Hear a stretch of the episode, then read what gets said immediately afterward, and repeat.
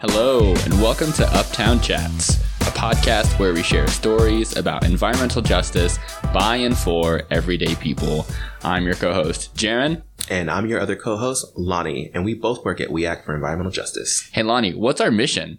Glad you asked. Our mission is to build healthy communities by ensuring that people of color and or low income residents participate meaningfully in the creation of sound and fair environmental health and protection policies and practices. And we are so excited to have you on our first real episode of the podcast. Yeah, isn't that right, Lonnie? Woo-hoo. Yeah, it's exciting. New year, new podcast. New us? New me. Same new us. Same, Same us. us. Um, well, we haven't changed. Yes, we're the same.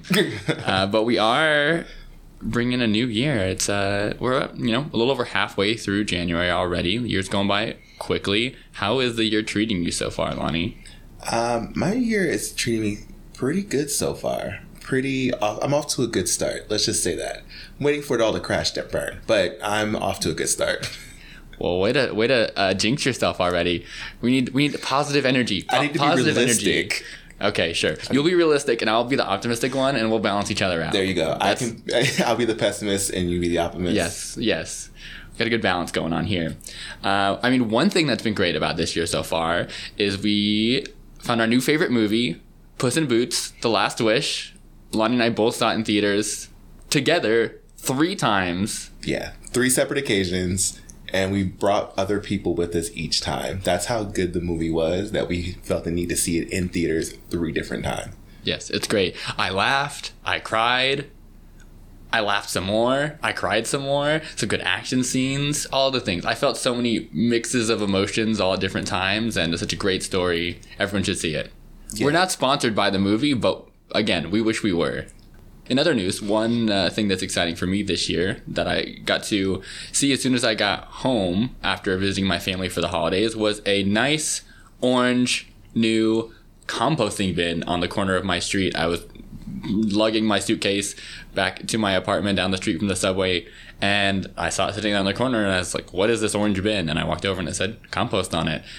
And I didn't hear anything about it and no news, no nothing leading up to it. But then a couple weeks later, one of our amazing staff members, Bailey, shared this article with us about these compost bins. And Lon, you heard about this too, right? What what, is, what was the what's the, the deal? What's the, the what is the deal with all these compost bins? Yes, sir. I also kind of stumbled upon them randomly and didn't know what was going on. And I also felt special and thought it was just going to be on that block that I saw it on near my near my house. And I was just like, "Oh, this is great. This is this is here for me now." Um, but then we got that that article, and it the title of that article says "Smart Compost Bins, 45 in all, have arrived in Upper Manhattan." So Uptown has gotten quite a few of these smart compost bins. They're bright orange, um, and they're they're they're smart compost bins. So there's an app. The app is called NYC Compost, and it can be downloaded Android and iOS. And you basically use that to open these bins to put your compost in, and they are they are they're all over. I I've once I've seen the first one, I keep seeing them all over uptown now, and so like I think on my commute from my home to my work, I think that I passed like three of them.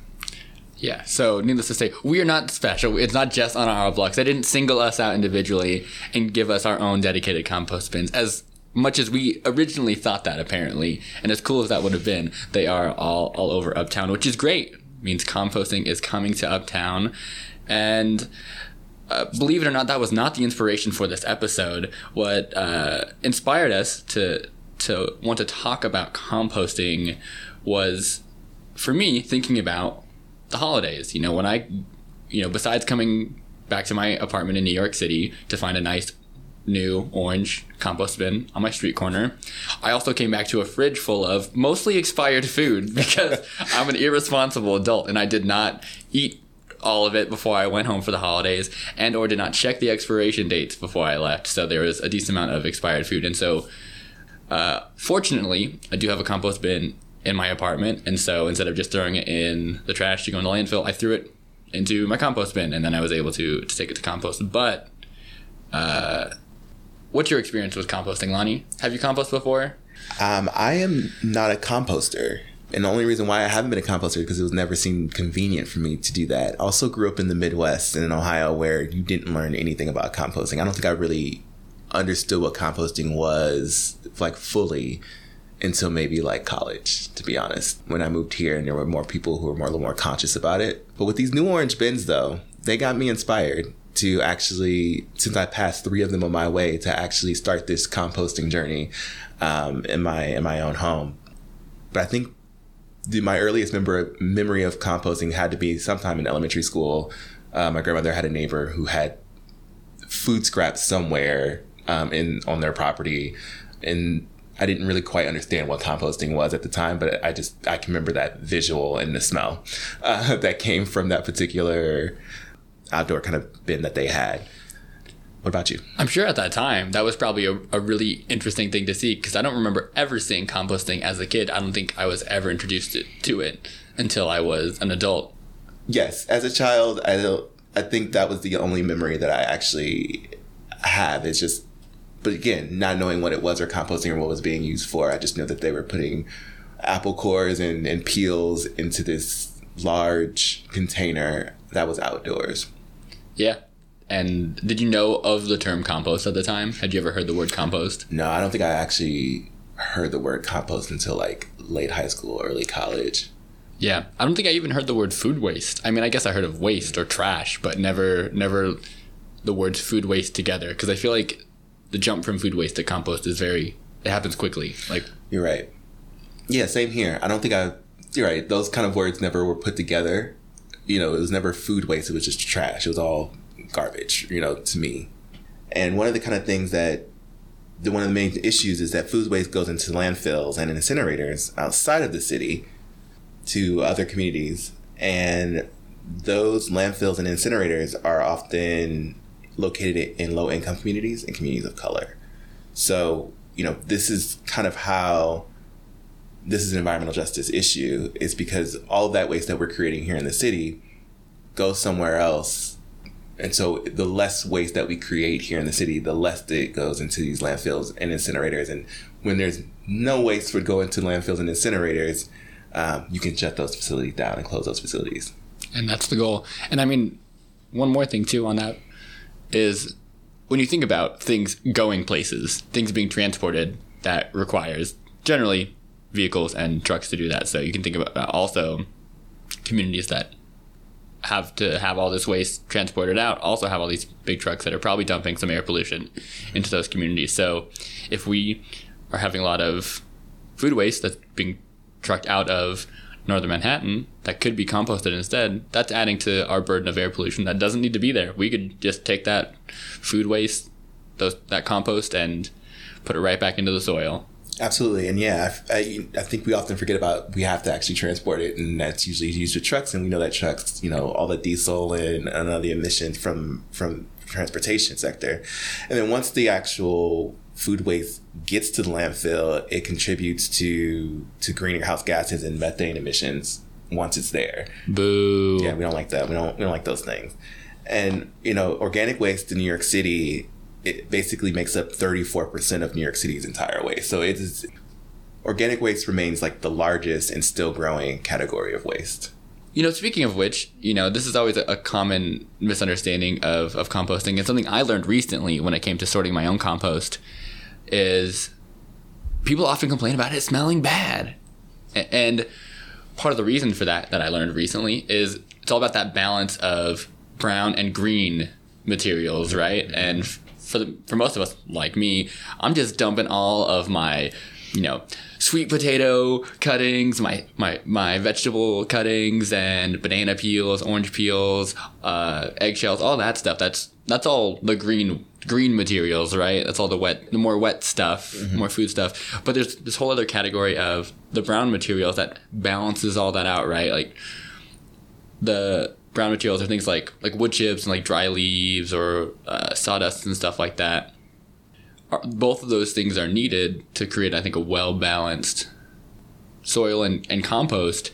And often for us, when we're you know bringing our food scraps, it's mostly the green stuff. And so you know if you're at home and you got a bin, that's it's a little stinky, a little smelly because you got all your greens, all your green food waste. Then consider throwing in some you know some brown materials too, some shredded paper, maybe some sawdust if you've got that. You got a little wood shop in your backyard, or you know some some dried leaves, stuff like that help balance out that mixture, and it might not be so stinky.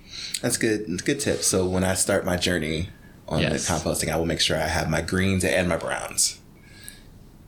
With that, we've got a great interview in store for you with a amazing community member of ours, Nando Rodriguez, who is the environmental coordinator at the Brotherhood Sister Sol, and you'll hear a little bit more about the work that he does in organizing youth and also in making sure that composting is an important thing that's happening uptown and in the city. We'll be back after the interview with a very special guest from our WeAct staff, Annie Carforo, who has done a lot of work around composting and zero waste in the city and also has visited Brotherhood Sister Sol with us. So stay tuned and we will be back soon.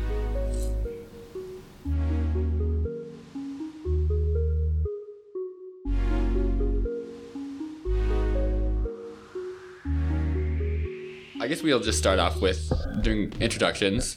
So if you want to go ahead and intro- introduce yourself and your organization. Uh, my name is Nando Rodriguez. I'm the environmental coordinator for the Brotherhood and Sister Sol nonprofit organization in West Harlem.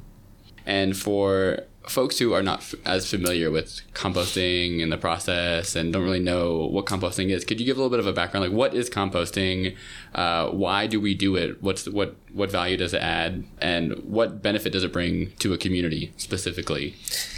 Yeah, um, you know, a, a lot of people will have different explanation of composting, but it's all the same, but it's just different ways of explaining it. I like to say that composting is a human creation to a natural process. So decomposition is what happens naturally. And it's the same thing what happens in the composting bins, but composting is then the human interaction of helping decomposition happen. That would be my explanation of it. So that's a really amazing explanation. I've never heard it explained that way. I love that. Uh, why do we do it, and what benefits does it offer a community? Why, what, what's the value in it? Yeah. So, you know, I think the people who are currently separating their food scraps from their regular garbage and actually taking it to a composting or a drop off bin or actually taking it to a community garden to compost. I think there's there's a environmental an environmental conscious in their heart or their spirit that's telling them, you know, this is important. This is valuable. This is the little that you can do to give back to our environmental, you know, environmental space or nature, you know? And I think people are composting because of that, because they know that that is important in that way, but that they want to give back to the environment. The importance of composting is it goes really uh, wide range. So there are many different good reasons for composting. For me, I think uh, uh, a funny way that probably you haven't hear, heard from before, or maybe you have, is to create a uh, a beautiful environment for our insects, for our microorganisms and macroorganisms that we don't really think about. You know, composting is the utopia for them, and how you compost in the different ways you compost, you're creating an environment of freedom that all they do is eat, um, have babies, you know, exercise, uh, sweat, drink water, and it's like a beautiful resort for them. So, in in a in a weird sort of way, that is very important for our insects and our microorganism, macroorganisms to continue to thrive and grow. And composting is important because of that. That's one like funny, beautiful reason that I like to say why is composting important. Yeah, but we- I can get into the details later. Yeah, we all deserve that spa treatment, including the insects. Exactly. Everyone gets that spot treatment. Such a poetic way to put it too.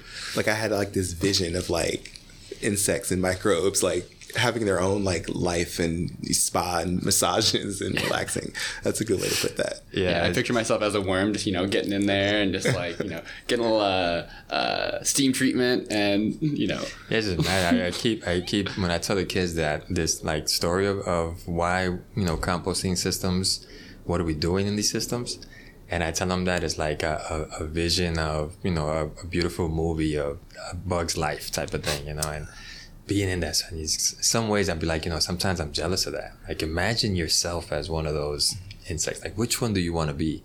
And just imagine yourself on this type of utopia, you know? yeah. For those who may not know, Bug's Life is a movie, deep cut. Go see it. if you haven't seen it, find it. Yeah, yeah. I love that movie. There's a generation of kids out there who have never seen Bugs no, Life, and no. our we're on a campaign to change that now. it's tragic. yes, go watch it. You have to it watch. Should be required. Yeah, required viewing in school. I have a question in terms of how does the composting and what you do now, uh, how do they connect? Like what it goes on at Brotherhood Sister Sol when it comes to composting and, and the work that you guys do? Yeah, for me, um, right now, what I what I the way I take on composting is to be an example and a, a community a pilot, a community example of imagine what we're doing at Brosis and Frank White Memorial Garden in this composting process being happening in every two or three blocks away. We're not composting at a wide scale. We're a small scale processing, food processing um, site. Is what they call it in the composting world, food processing. And what I'm doing is I'm creating an opportunity where young people from the ages of 8 to 22 are learning about this process of separating your food waste and creating resource from it.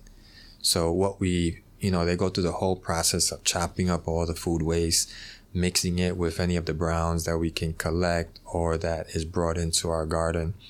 And they mix it, put it in the composting system. They do the whole process. They take out, once that process is, is gone after two or three months, the, all of the, the food waste is all broken down. All of the microbes and ma- microorganisms and macroorganisms have, you know, gone through all of it. And it's finished. We take it out with the young people and then we sift it. And then that finished compost, we have them put it into our raised beds, our trees and the street guards and the, and the street trees. Like they see that we're feeding, you know, our natural environment with stuff that people threw away. So for me, it's like teaching these young people this process is a natural, you know, process that we're creating in this small facility. And everyone gets to learn how to do that so that when they get older, it's like not something new. It's something that they have engaged in. So when more and more of our human society or human population becomes to kind of realize that the environment is important, these kids who have gone through my program will know that composting is one of the key steps to giving back. That composting is a resource created from nothing, from waste, to kind of help bring back our soil, bring back the plants, give more food, have more abundance of this natural organic resources rather than, you know, getting it from another state, another country that you have to buy at Home Depots or Lowe's or something, you know. So for me, you know, uh, composting with young people at our, our space is just an ideal pilot of a actual working solution that I wish could be done in many different communities. Speaking of that, I know that you have kind of come up with this innovative approach to, to composting. That's part of what Lonnie and I both saw when we went and visited Brotherhood Sister Sol, this hot box technique. And I think it's fascinating. It's such a cool idea. I've never seen it anywhere else, never heard it from anyone else. Could you like give like a broad overview of like what that process is, why it's innovative and cool and why like more people should be doing composting in that way? Yeah, uh, so the hot box was that was being started and created when I joined that organization in, in middle school in the Open Road of New York. So they are the founders of the design. And I jumped into when they were starting to practice different ways of creating this design. But anyway, the hot box was created because at the time of composting at that, that time, we started to find out and get familiar that a lot of people was finding that the process of composting was strenuous, was very uh, time consuming and labor intensive. So more and more people didn't want to do the process of composting, but they would be willing to drop off their food waste. Then who was going to do the process of composting?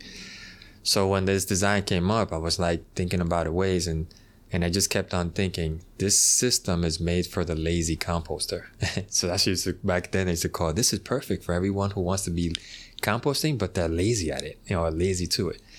So then we started thinking of different ways. So the compost design then started to evolve in different ways. So the hot box, the way the perfect explanation of the hot box is every other composting system needs to be turned to so that it doesn't become anaerobic. You want your compost to be aerobic. You need a, a special formula to help decomposition happen naturally at a faster rate, but also naturally and, and perfectly so that it kills off the bacteria that you don't want in there, but it, it thrives on all the bacteria you do want in there. So you need water, you need oxygen, you need carbon, and you need nitrogen. The water system is pretty simple. You can either, if it's too dry, just you know pour, pour some water on it. And in most cases, if you have enough nitrogen and carbon perfect mix, sometimes you don't need the water because the moisture of the nitrogen helps. The carbon, it helps dry it out if it's too moist. So that's that dry material, brown material that helps it. The oxygen is the part that the human's interaction to composting has to happen. So if you have a tumbler, you have to crank the tumbler almost every other day for like 20 minutes, 15 minutes, you know, give or take. So it gets a nice mix. If you have a three bin system, you got to grab a pitchfork or a shovel and basically turn half of a cubic yard into another cubic yard.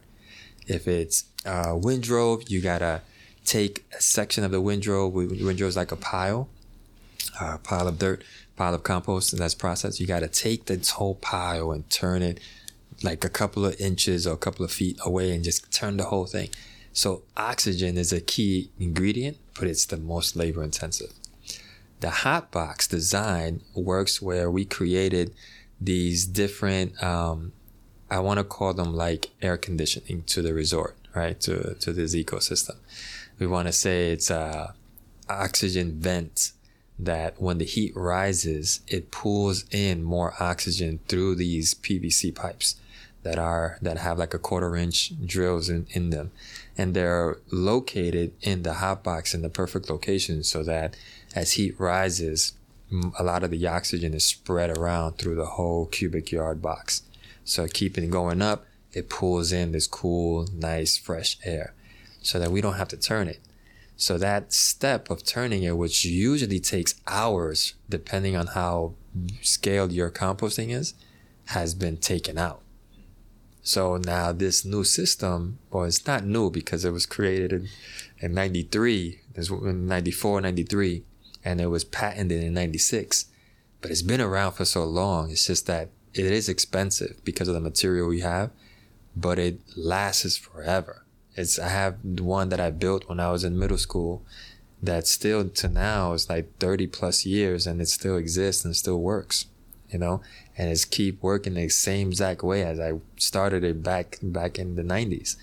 And a lot of other systems they break down. They're too thin. They they fall apart.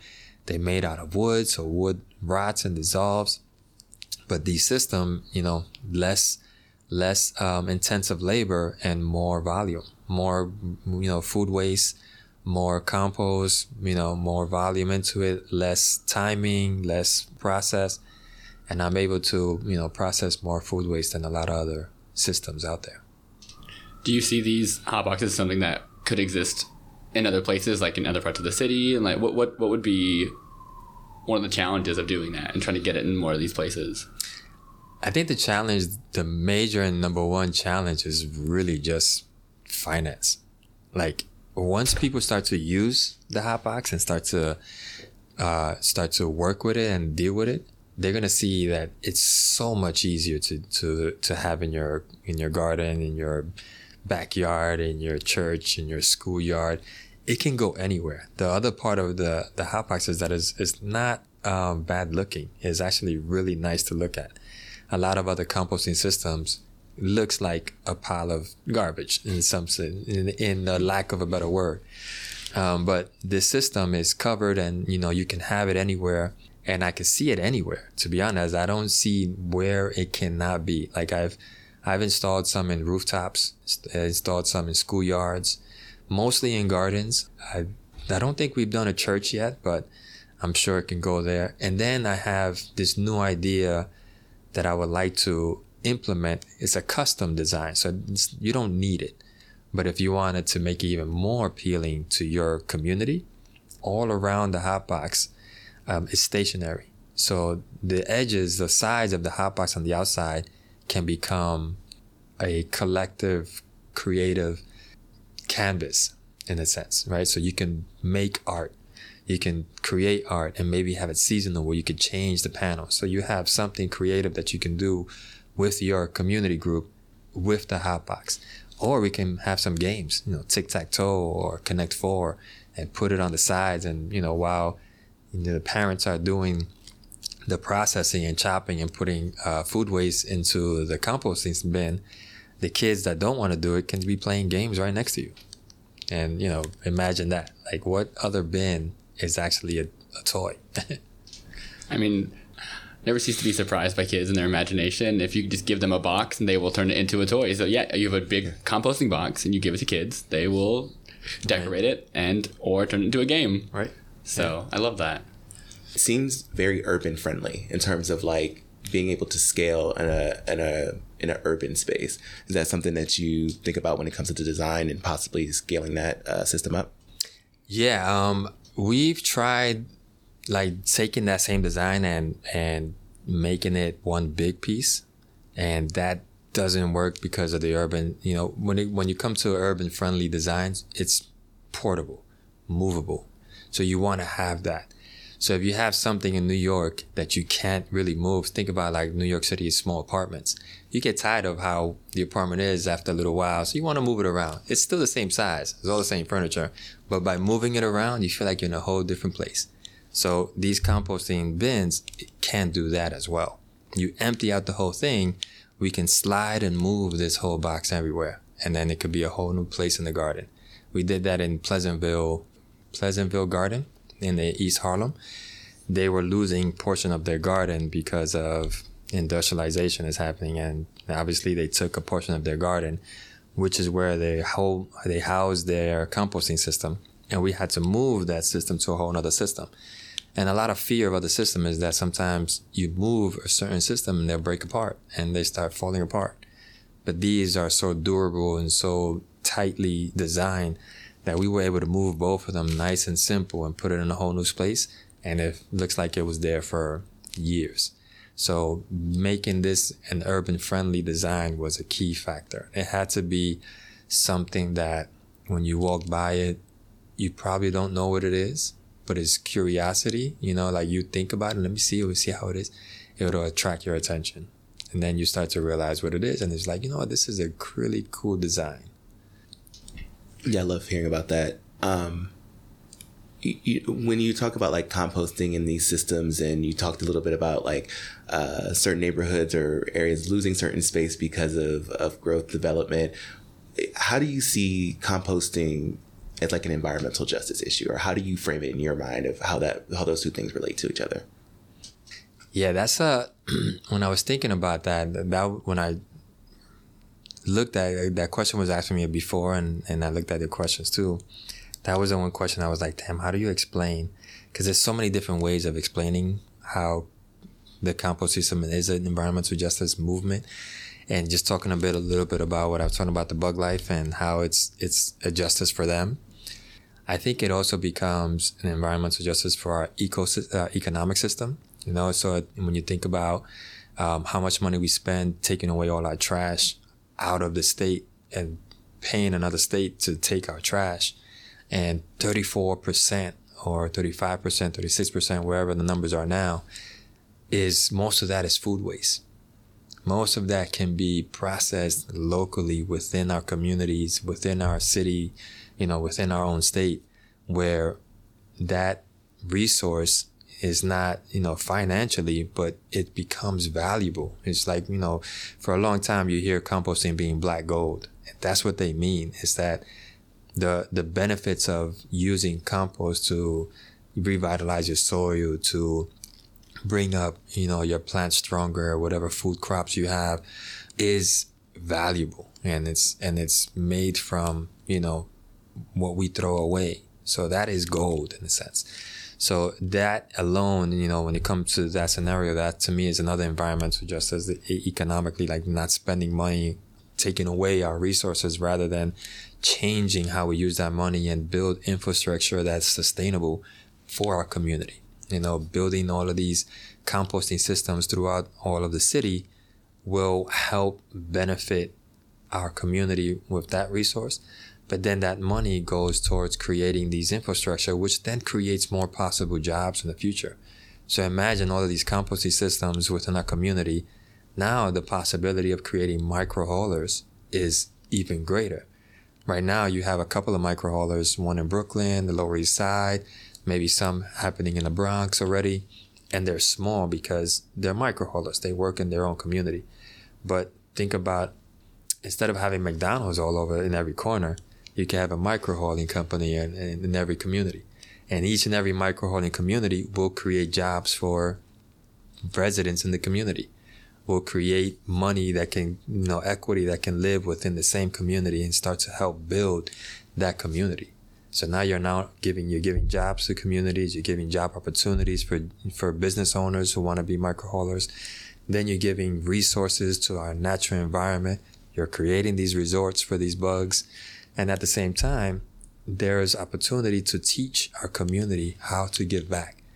And then I also see another piece of it is um, the city has, you know, these uh, summer youth employment opportunities, right? That has been always been great. And I was a part of the, that product when I was a teenager and, and working, you know, for a daycare or working for another, an organization, earning my, at the time was, I think it was at $8 an hour. But it was good money for six weeks, you know, for a teenager who has no bills. It's great, you know. But these micro hauling companies and these composting sites can now host young people. And then you're creating a new generation of environmentally sound people who will later think about the same way what I'm doing with my kids will always have that experience of giving back to the environment, which will then maybe wake, awaken their inner Gaia, you know, their environmentally conscious person being like, don't throw that trash on the street. There's a garbage can, throw it in there, you know? Don't pour all your food waste in your garbage at home. Separate it. Something tells them because they've experienced it and they know the benefits of it and they worked on it, you know? So you build this future of a sustainable system within the system for folks who are not familiar with what micro hauling is, could you uh, unpack that and explain that a little bit as well? Yeah, yeah, absolutely. Yeah, I forget sometimes the language is uh, micro hauler. So there's there's in the composting world, there's two existing pieces to it. Um, well, three. The pro- the processing sites that I mentioned are gardens or places that have composting systems, and they're not collecting food waste from anyone. They're just composting the food waste that comes to them. So those sites are called processing sites. Then you have the food waste drop offs, which are bins that are placed by different agencies that, you know, I highly respect and I, the city are, have been funding them and I, I continue to push and support that that continues to happen.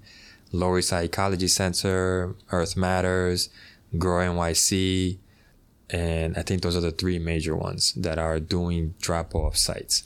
So that's a place where residents can come and who are separating their food and they can't get to a garden, they can go to a drop off site and drop off their food waste. So that's the drop off sites. Micro haulers are the agencies that are connecting with local businesses, connecting with local residents, and they are with a fee, they're going to these locations and collecting their food waste, their food scraps. So the residents will pay a monthly fee.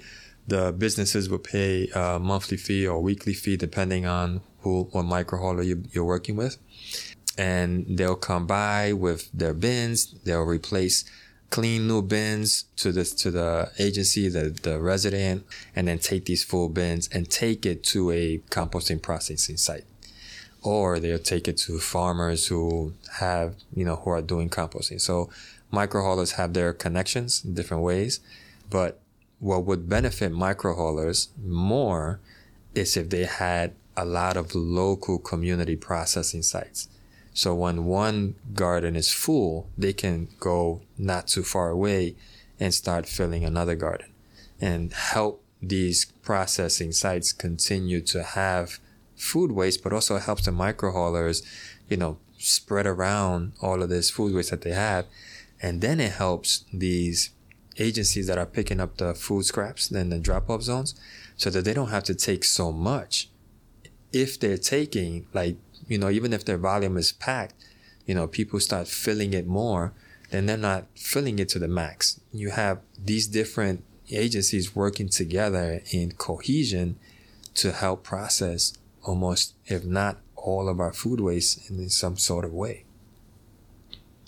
Yeah, I, I really appreciate you breaking all this down. I feel like it's really helpful to get this whole picture because, like myself, at one point, I feel like most people assume, you know, that once the compost leaves their door and is in the drop off bin or gets picked up, it's like, that's it. It's mm-hmm. gone. It ceases to exist. It, it somehow gets to the process, but being able to actually hear through you know, your eyes what the process actually looks like, I think is really helpful to understand what the point is like why why even do the composting? Because it ends up in your community garden or wherever else. And i like the idea of keeping things local. I feel like composting should be a part of that as well. Should be no different right? Yeah no i, I think you know the key for a community to, to thrive is when the community is working together.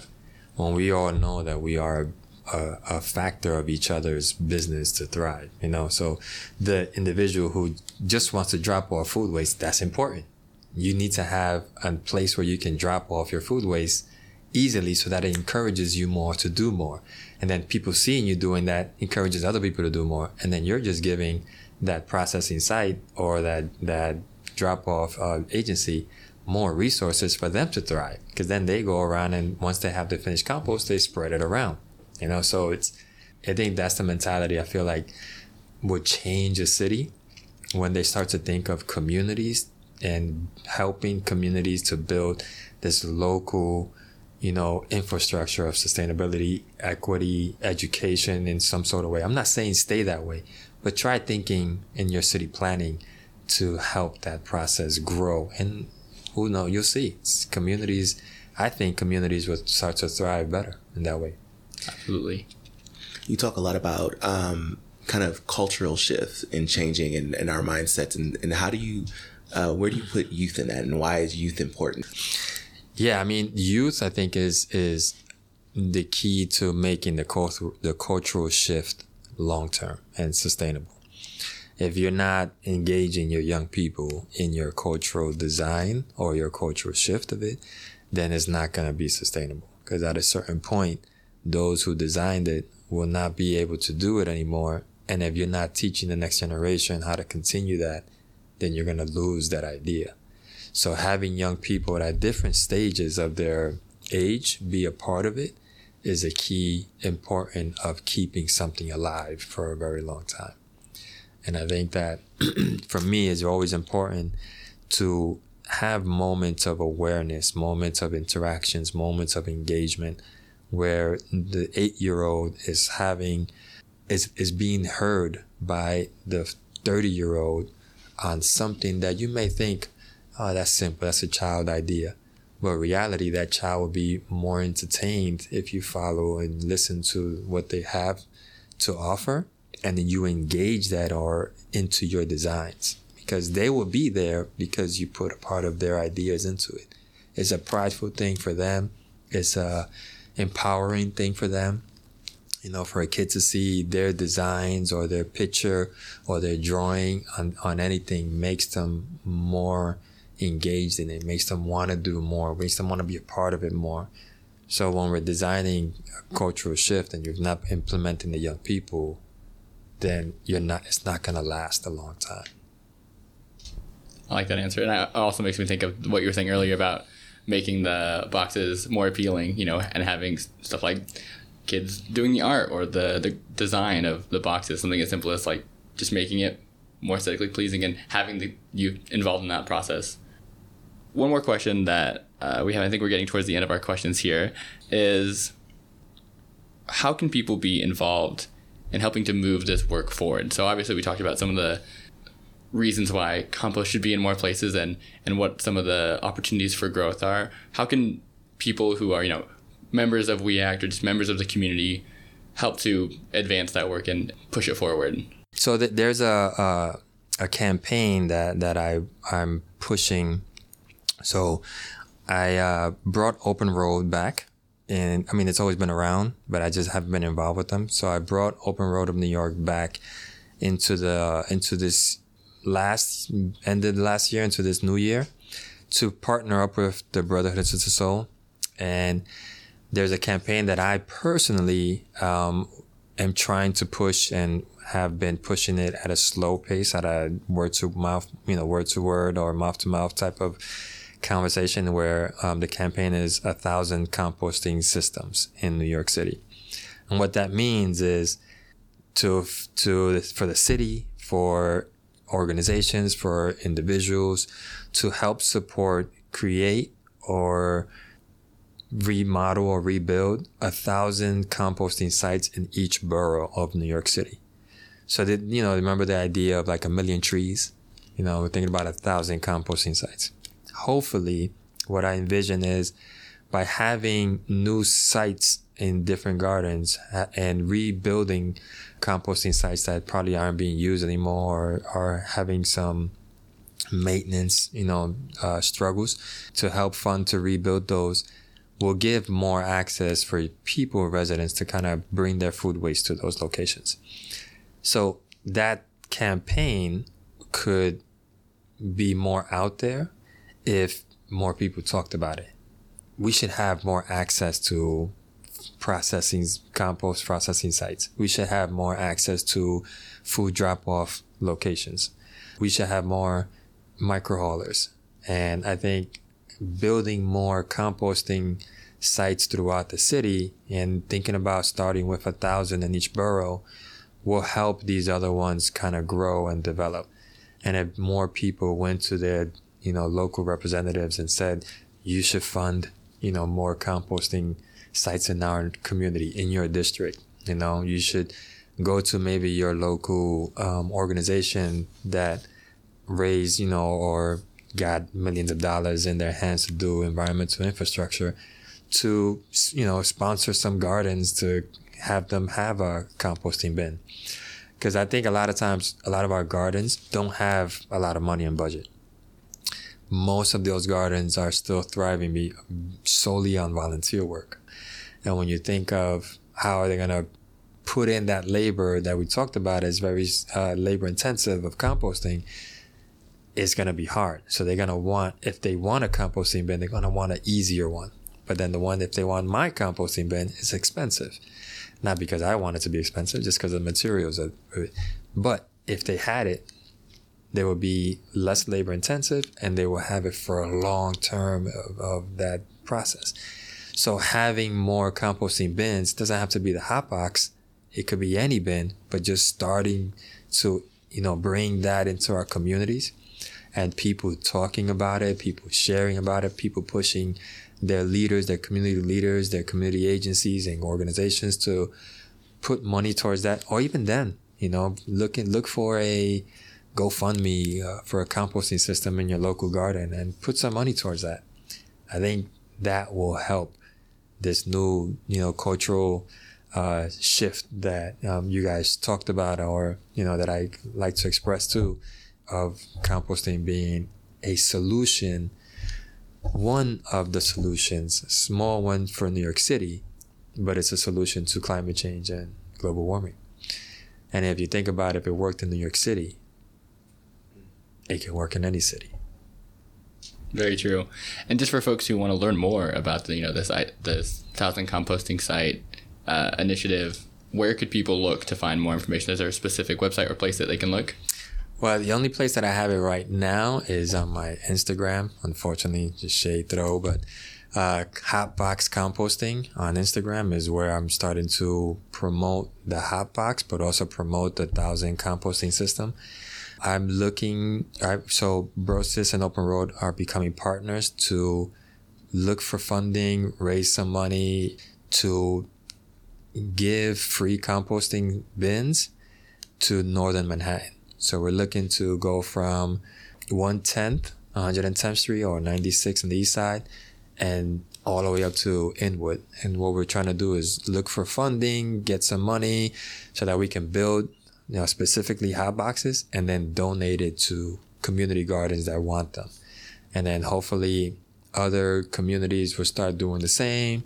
Um, they could partner up with Open Road and then we can start, you know, doing the data, doing the mapping, searching for gardens, searching for churches, schools that would be interested in having composting and then finding funding to develop and design and create these hot boxes for for those spaces.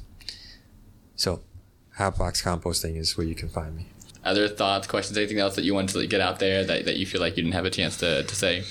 No, I mean, you know, I think uh, there's there's. I mean, I'm not the only one out there. I definitely want to just give a shout out to all of the different micro haulers and agencies that are working to keep compost alive. I think Adams, for a short moment of time, wanted to take it out of the map, and hopefully he doesn't. And I think he hasn't. And you know, um, Sandy Nurse is is pushing the effort. I'm trying to see if I could sit with her and have a meeting with her. I want, I would love for her to be the face of this 1,000 composting system out there, and for her to kind of push the campaign. You know, she's the founder of BK Rot, um, which is a micro micro hauling company in Brooklyn and I've always respected her and loved the idea. And I, you know, I think, yeah, just a shout out to all of those other people out there doing composting and keeping it alive.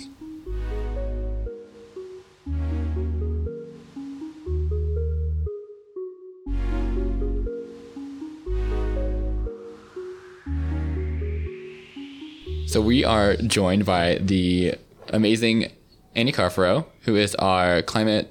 What are you? One of those titles. I am the Climate Justice Campaign Coordinator.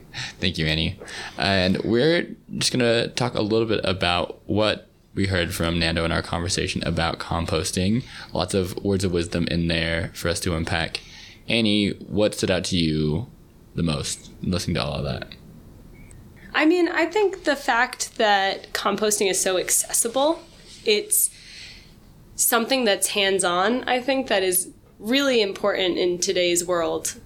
Increasingly, everyone is living behind a screen, and composting is something you can go out, you can do with your hands, you can create something at the end of it, and it's kind of closing the loop on this cycle of trash, creating a circular economy kind of with the waste that we produce. And I think what Nando's done so incredibly well in northern Manhattan is harness the beauty of that and create opportunities to educate people, to engage people, to engage children, to engage youth, and like to make it accessible. I think that's really kind of cool. And I mean, we've seen some of the work that he's doing. It's it's really awesome to see a bunch of high schoolers, you know, come back and break down, you know, heaps of garbage. Oh, when I say garbage, food waste, heaps of food waste, you know, you don't see that often in New York City. It is it's kind of fun to see them get their hands dirty. Yeah, and I mean, we got to witness it firsthand. So Annie, Lonnie, and I all got to go to Brotherhood Sister Sol and do a tour of the composting facility, the garden that Nando mentioned, and we did the whole process. We got to chop up the toss some trash. Toss some trash. yes, the technical term for it, and it was super fun. What Lonnie, what did you think of, of, of going there and doing all that?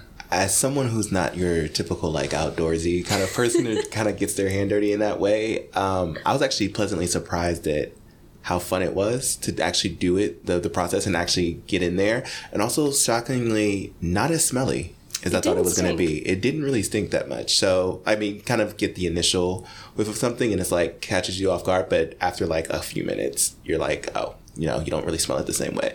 But I had a great time and I thought the system was kind of cool and it was just great to really learn about it. Uh, it also just like kind of inspires me to actually compost because I don't currently compost right now. Right. But you know now when you know we talked about a little earlier about the bins that are out there for collection, and you know they're a little more accessible for me now. So I'm definitely gonna look into composting, um, and also getting involved a little bit more in the community gardens. Yeah. The composting bins are hot. Remember how hot it was? Yes. It was like 85 degrees outside, and then we went into the greenhouse where the hot box was, and it was like 110 degrees. It was brutal, but it was working. That was that Yeah. was the key piece. It was doing that magic, that composting magic. The sauna for the bugs. Yeah, and it, it was cool because you could see. Uh, and just to clarify here, this is something that uh, Nando mentioned a whole bunch is the bugs. Did not see any cockroaches or any other uh, big nasty bugs. They're just like these little bugs, these little cute little bugs, little roly poly bugs Little that are in there, little worms. Yeah, all those all those fun bugs, the ones that you know kids love to play with, and they're in there you know, doing their thing. And it's funny because I fully expected a bunch of people to be super like grossed out and like kind of like turned off by all the little crawlers that are in there, but everyone kind of got into it because once you realize that they're not going to do anything to you, they're just there having a spa day. Uh, people would put their hand in the bin and like kind of let some of them like crawl in their hand, especially the kids. The kids were super into. it. All the young people were like, "Yeah, look it, I got an armful of bugs." 'Cause- I'm not there yet. Yeah, yeah. We're all in different places in the composting. I joint. like chopping up all the food waste, like Yeah. the pasta salad with the like orange peels Yeah. and just disgusting but fun. It's also know how to- interesting to see what people throw out and what you can actually throw Yeah. out. I was actually shocked that you could put certain things into composting. So Yeah. that was like I was like, oh, I didn't know you could actually put cooked food. I always thought it was just produce that was like leftover, like apple cores or uh, when you're chopping vegetables, like the stalks and pieces that you don't use. But I didn't realize it was much more that you could actually compost. Right. Well, that's that's the beauty of the hot box composting because for like small backyard systems, you can't really compost like meat or bones or cooked food, but for systems like that where it is a little bit bigger and the temperature gets higher, yeah, you it's pretty incredible how much waste you can divert from your garbage into one of these bins. Yeah, and just for folks who don't have a concept for like what a square yard of compost is, it's like a min- a small pool. You could swim in these buckets. Would you want to? Maybe not. Uh, then maybe get like a little mud bath going on, but It's like they're pretty those- big sized. Yeah, like one of those mini pools you buy at the Dollar Tree. Yes, it's one of those backyard pools. Yeah, yeah, Yes. yeah, yeah. To be clear, we do not endorse anyone getting inside of a pool of compost, but different type of mud buddy. Different Mud- of mud. Yeah. So uh, I think both myself, Lonnie, and Annie, we all took some notes. What are some of the things that you wrote down that you wanted to talk about more that Nando said? I think overall, just a general comment of like how he describes composting and the process and how he connects it to community.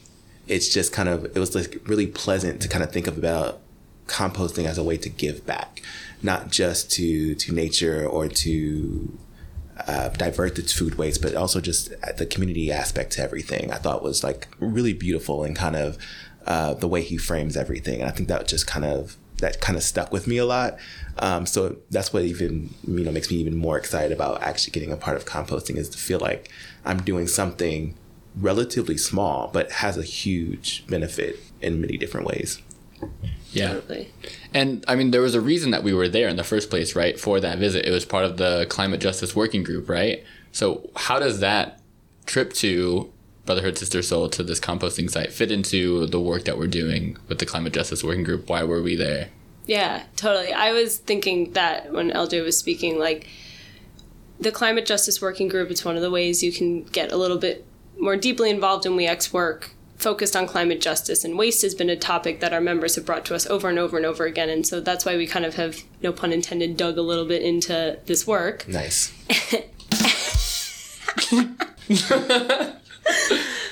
okay. Um, and something that our members have brought to us when we were trying to create a mission statement for our group is that in the climate justice working group, we believe for everything for climate change, for resiliency, for emergency preparedness, for uh, electrification.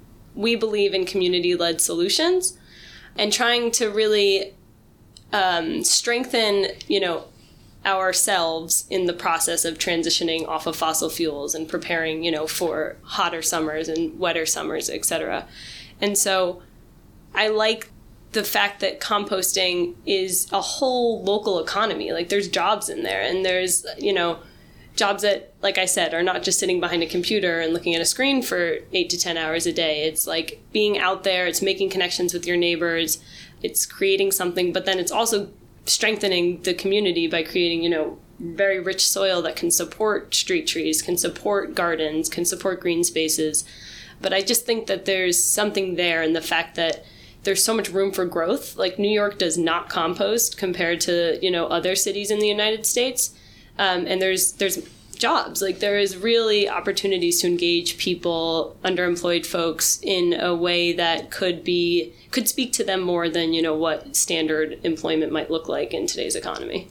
Yeah, for sure. And speaking of, you know, trying to to scale up this work around compost and, and waste issues, part of the climate justice working group is like tying into policies, right? And what what are some like specific policies in addition to you know kind of what Nando was laying out with the thousand compost sites that seem to be like something that could move the work forward. What are some other big policy pieces of this equation that would really impact the city's progress in being a more smart resource in managing their waste, specifically their food waste? Well, at the city level, and it's it's interesting because working in city and state politics, there's like certain issues that are state level issues, like a lot of housing stuff, energy stuff. But then there's like city level issues, and a big one is waste. A good mayor keeps the streets clean, picks up the garbage. At the city level, there's a bill package called the Zero Waste Bill Package that is five bills.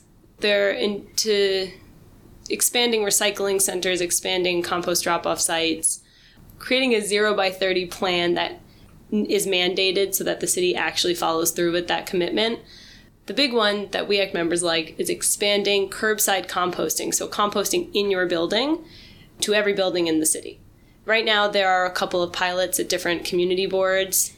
Typically, wealthier, whiter community boards have these pilots where residents can, you know, when they put out their garbage, they have a little brown bin and they can put out their compost and it's picked up by the city. That's that's a game changer. That makes composting so accessible. You know, I compost at home. I have a little tumbler in some outdoor space that I have. You put the compost in the freezer. It's very easy to do. You get used to it really quickly.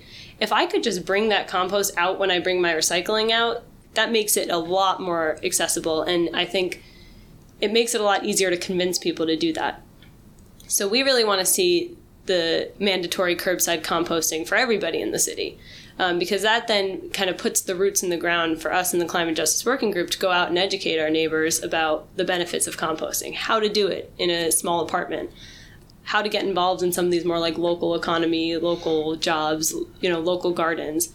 So you know, we are we're really hoping to see that bill pass, and I think it's worth mentioning that at this point in time, every single bill in the bill package has supermajority votes, which means that they have enough support in city council that they would not only pass, they would override a veto if the mayor wished to do that. What's stalling them right now is that the speaker of the council, they're kind of the voted in leader of the city council, uh, Speaker Adrienne Adams, she has the power to bring bills to the floor for a vote. And so until she brings these bills to the floor for a vote, they're just going to sit there with all this support and, you know, not do anything. What would motivate that to happen? If folks are passionate about this and want to like move that, help move that needle, is there anything that they can do to like put more pressure on that situation? Yeah, I mean, we actually even have uh, we've done an Action Network campaign uh, where you send a, where you fill out a form and basically sends a letter to um, Speaker Adrienne Adams to to basically just asking and urging to bring that that bill package to the floor for the vote. I think reaching out to your local council members, saying that you need this or that you want this for your communities, that we need this for New York City, um, and kind of keep pushing uh, the elected officials to do this uh, is one way that you can you can you can do that in other actions you know through social media and pushing the elected officials to to move this to move it forward. And and elected officials, really, Speaker Adrienne Adams, like she right now is the person holding this up. I think that I don't want to be too. Uh, I'll be hard on her. I think that the mayor's administration is probably, you know, telling her, you know, we don't want to pay for that, so don't do that. There's probably some pressure from the Department of Sanitation at the direction of Mayor Adams, Mayor Eric Adams. I know it's confusing but I think that the more public pressure on the speaker, the less she can ignore this issue. And I the the support for this is there. It's just that you know if people are talking in their individual groups and you know there's not really like an organized effort to really like put that pressure campaign on her. That's what we're missing right now, and I think that's what you know could get this over the finish line, and it it would be really fantastic to see. All right, so we're, uh, we're uh, near the end of our time. Uh, any any closing thoughts about composting or our work in general around the issue of waste at We Act? Waste is, you know, part of We Act's founding story. It's something that environmental justice communities have had to endure um, for decades, and I think composting is this beautiful organic way to really cut back on the amount of waste that we are dumping into communities and instead like turn that trash into gold and I just want to shout out composting's easy. Put it in your freezer, go find one of those orange bins, dump it once a week. Um, you're going to find yourself doing it for everything. It's very exciting. And it will also reduce the amount of times that you have to take out your regular trash. And it'll make sure that your trash doesn't smell quite so bad, which Don't is stink. an added bonus, I will say. And the rats. We didn't talk about the rats. We can talk about the rats now. I mean, just quickly, like, you know, think about all the rats going through your garbage when you leave it on the side of the curb. If there's no more food waste in that garbage, it's a lot less appealing to the pests that have invaded New York City and are currently winning the war against the humans. So, rat mitigation plus. Yes. What about all the people who are worried that having a compost bin in their garden will will bring rats? I mean, I think we didn't really talk about that with Nando, but I think that from what we saw with the bins, they are sealed. And I remember asking specifically about that to Nando when we were there in person, and he said that the bins have never created issues for cockroaches, for rats. It's just, I think it's a bit of a misconception around the composting that if you bring the waste to these sites, you will also bring the rats, and I don't think that has been the case. part of, that's a great point that you make and actually we talked about this with Nando and part of the reason that his bins are a little bit more expensive than other bins are because of all the benefits he mentioned but they're also rat proof rats can't chew through them um, and he's had a bin you know for 30 plus years it's never been infiltrated by rats so that's a testament that it, his statements are true That is the only square yard of New York City that has not been infiltrated by rats to this day. Thank you, Nando. the steel Yeah. vault Thanks, Dan. I- We need more. We need more for this rat More rat, more rat-free square yardage of New York. That Um, well, thank you so much for joining us, Annie. We're gonna go ahead and, and wrap up. We'll make sure to have you on the show again real soon. I'm sure all the fans will love you. i'm happy to kick you guys off congratulations Yay! thanks, Annie. thank you All right, folks. Thanks so much for listening. If you made it this far in the show, that means you probably enjoyed what you heard. So tune in on the last Monday of every month for new episodes. Lonnie, how can the folks find us? You can check out We Act on Facebook at We Act for EJ. That's W E A C T F O R E J. And also on Instagram, Twitter, and YouTube at We Act for EJ. That's W E A C T number four EJ. And check out our website at weact.org for more information about environmental justice. Until next time, don't be trash, be compost. Okay, bye.